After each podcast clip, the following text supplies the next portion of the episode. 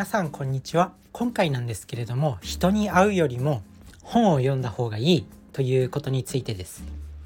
でこれ まあね人に会った方がいいっていう時もものすごくあるんですけど本から得られる情報の方がいい時もあるっていうことなんです。それは何でかっていうと、まあ、本ってその人がもう全てを詰め仕込んで書くんですよ。なんて言えばいいのかな。本って、まあ、届けるために自分の持てる力全てを使って書くわけじゃないですか。だからもうなんだろう。本に全てを詰め込む。だからこそなんだろう。本を書いてる人でも自分で例えばね時間術に関する本を書いてる人がまあいますと。でその人にその人がまあ自分でその本の中に書いた時間術っていうのを、まあ、たまには使ってるかもしれないけど絶対に全部使えるわけないんですよね。で実際に「君は誰と生きるか」っていう長松茂久さんが書いた本の中に、まあ、これがこのことに関して出てきたんですけど、まあ、やっぱ人脈が多いとかなんかいろんな人知ってるっていう人の方がまあ現実問題成功しやすいのはあると思います。なんですけど、まあ、実際にその人に会ってきた中でその長松茂久さんが人に会ってきた中で、まあ、誰と生きるかっていうのはやっぱ選ばなきゃいけないよねっていうことをおっしゃっていてでその中でなんだろう実際にこう自分で出版した本の中に書いていても自分自身が行動できてないっていう人も結構たくさんいるということでまあそういうことです。だから本の中には著者自身ができてないこともいっぱい詰まってるんですよ。だからこそ本を読んだ方が知識が得られるよねっていう。もう珠玉の一冊だから。だからその考え方持っておくのすごくいいなと思って。でなんだかんだ言って人と会うのってお金かかるかかりますよ。一緒に一緒にご飯行ったりとか時間も使わなきゃいけないし自分の時間もなくなると思います。なんですけど本だったら最もコスパがよくしかも珠玉の知識が学べるということで人に会うのすごく大事なんですけどで若い時にはねすごくそういう人脈を作っておいた方がいいよとかって言うんですけどなかなかねやっぱ引っ込み思案の人とか自分自身もそうなんですけど内向型の人とかってなかなかねこうお金を稼ぎたいと思っても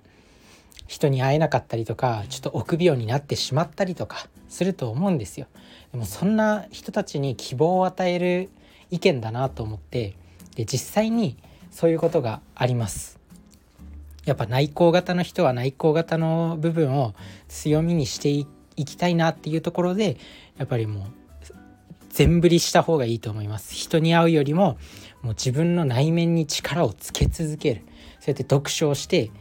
力をつけ続けるしかもその読書読書で得られる知識本に書かれている知識っていうのは著者自身も守れてないテクニックとかあとは行動の思考の何考え方であったりとか多分まあもちろんその著者が書いてるっていうことはまあ、たまにはできてるんだろうけどいっつもできてるわけじゃないじゃないですか。なんか時間術100選とかなんか時間術のテクニック 50, 50個書き書いてみたみたいな本とかあったりすると思うんですけど著者著者自身がその時間術をずっと意識できてるかって言ったら絶対できてないと思うんですよね。だからこそもう内向型の人はとにかく本を読んでもう実力をつけ続けるそうやって自分を磨き続けてればいつか絶対に気づく人が現れるんですよ。あいつやべえぞみたいな。なんかそうやって勝ち上がっていくのがいいのかなって思います。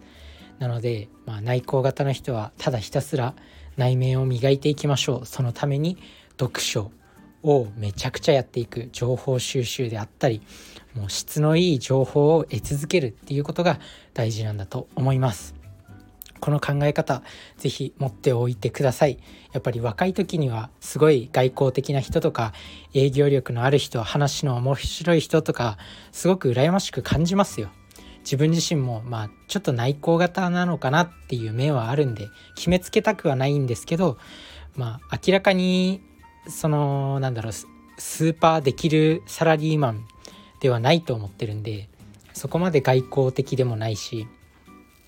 コミュニケーション力があるとも思ってない、ま、人並みにはあるとは思うんですけどまあわからないだからこそまあそういう意見を大事にしていきたいというか、本から得られる知識の方がはるかに大事だよねってい